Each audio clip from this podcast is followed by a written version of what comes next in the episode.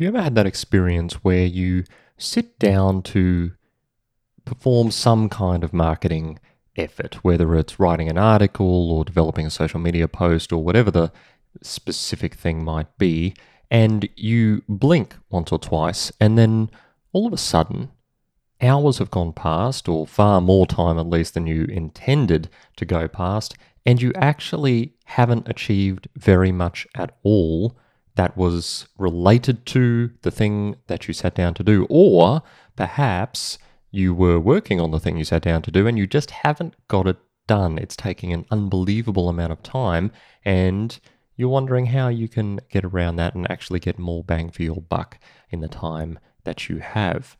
That's what we're going to talk about today. My name is Chris Hargraves. I'm from Known, Liked, and Trusted, where we help law firms and lawyers develop and execute their marketing strategies. And today we're helping you do that by offering a couple of hints how you can make the most out of your time. The first thing is this, and this is particularly relevant for a piece of content, whether it's an article or a blog post or something of that ilk, a longer form of work. And that is don't wait until you've sat down to come up with the topic in question. Spend some time front loading your topic selections for the foreseeable future. Now, that's not necessarily as easy as it sounds to do, but there is a fairly reliable way of doing it. And if you are on my email list, you will have probably at some point gone through the process because I encourage people to do it. And that is if you know your clients well, that is, you are engaged in marketing for a well defined and understood audience, which you should be. And if you aren't, then you really haven't been paying attention to all the things I've said in the past on the same topic. Then you should be able to put yourself in the shoes of the person for whom you are preparing the relevant thing. Once you have done that, it is relatively easy in a short ish space of time to come up with 20, 30, 40, 50 even content ideas that will be relevant to those people you are trying to reach, but also interesting to them. Things that are relevant are not always that interesting, but things that hit those burning desires or those pathological fears that your potential people have are generally the things that tend to be well received. And if you have a nice list already in advance because you've sat down one weekend or one evening or one morning, or you've had a session during the day with your team, or whatever the case may be, and you have done that work already, you don't have to sit down and then say, okay, turn on the creative juices now so that I can start doing something. Because as a general rule, that actually doesn't work we end up getting lost. We don't find a good topic, or if we do, we're not sure how to turn it into an article, and then it all goes downhill. And we waste a lot of time spinning our wheels and staring at the blank page in front of us without actually preparing an article of any kind. Generally speaking, for lawyers, what we then resort to is we just jump on the latest cases in our particular area and try and find something that we can even vaguely connect some dots with, even if it's well established law that literally everyone knows. That's when we end up with the timely reminder style articles where we just talk about a recent decision, even though literally nothing has changed, and that makes us, us look like we're up to date and helps us tick off our I did an article box in our KPIs. But the reality is that kind of article is not particularly useful to anyone, and it is not necessarily a good piece of content marketing. So if you can sit down and work through a strategic method to develop content ideas and topics in advance of your day to day or week to week commitment to marketing and writing articles, then that's going to be a better play by far. And you're going to save a lot of that wasted time. So you can sit down, you know what you're writing about, and you can get straight into it.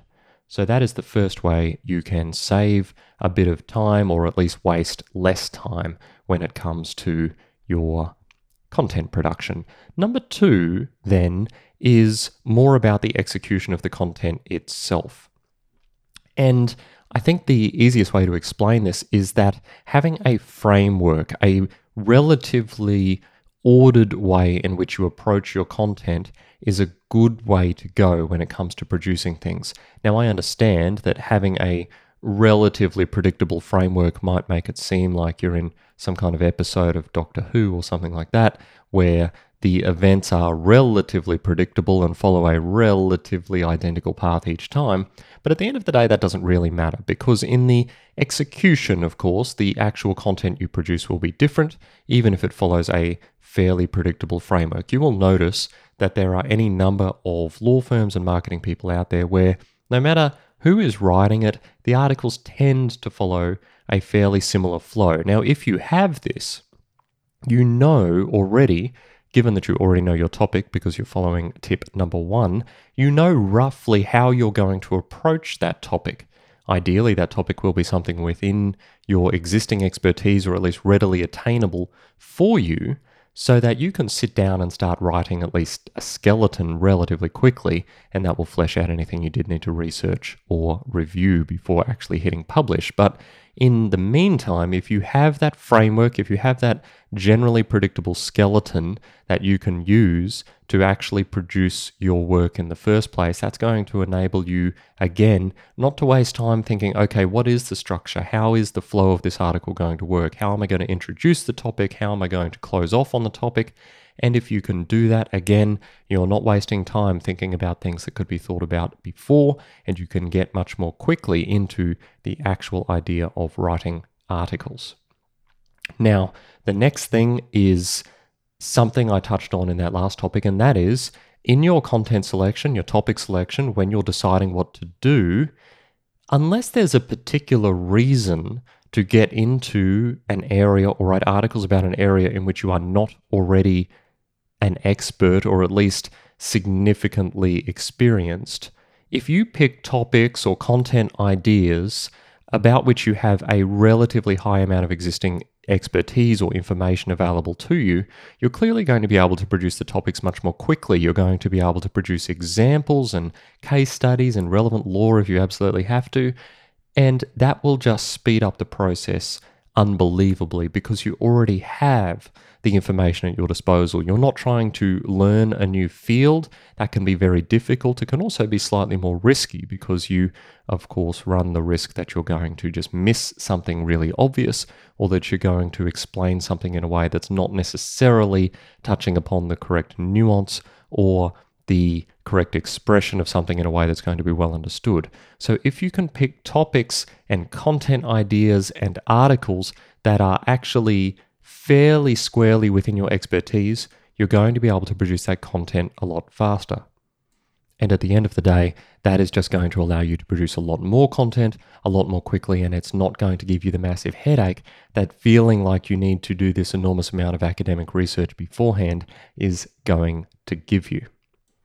And connected with that, the last tip for today is this don't think that every single article you write, every single post you make needs to be this unbelievable, groundbreakingly new idea. It doesn't need to be thought leader category kind of stuff. You are being informative to an audience who, in almost all respects, is less expert than you in this particular field. So, when it comes to sharing expert information, what you consider to be fairly basic information is almost certainly going to be at least medium, perhaps advanced information for the people that you're actually trying to produce content for. And so, while you may think that the things you're writing about have been canvassed well by others, or that perhaps you have written about them before, or that perhaps they're simply not that interesting to you, at the end of the day, you are not your own audience, at least not generally.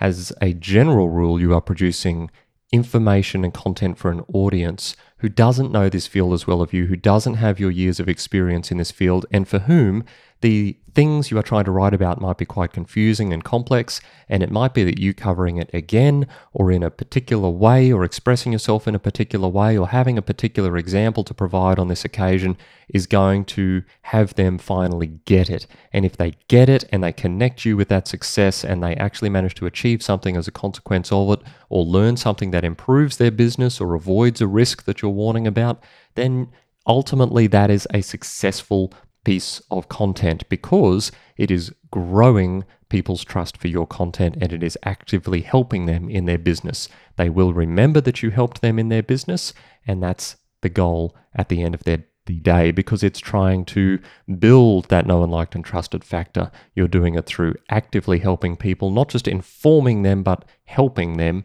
in their business or their personal lives or with a thing they're going through or whatever it is, is the case in your area of law.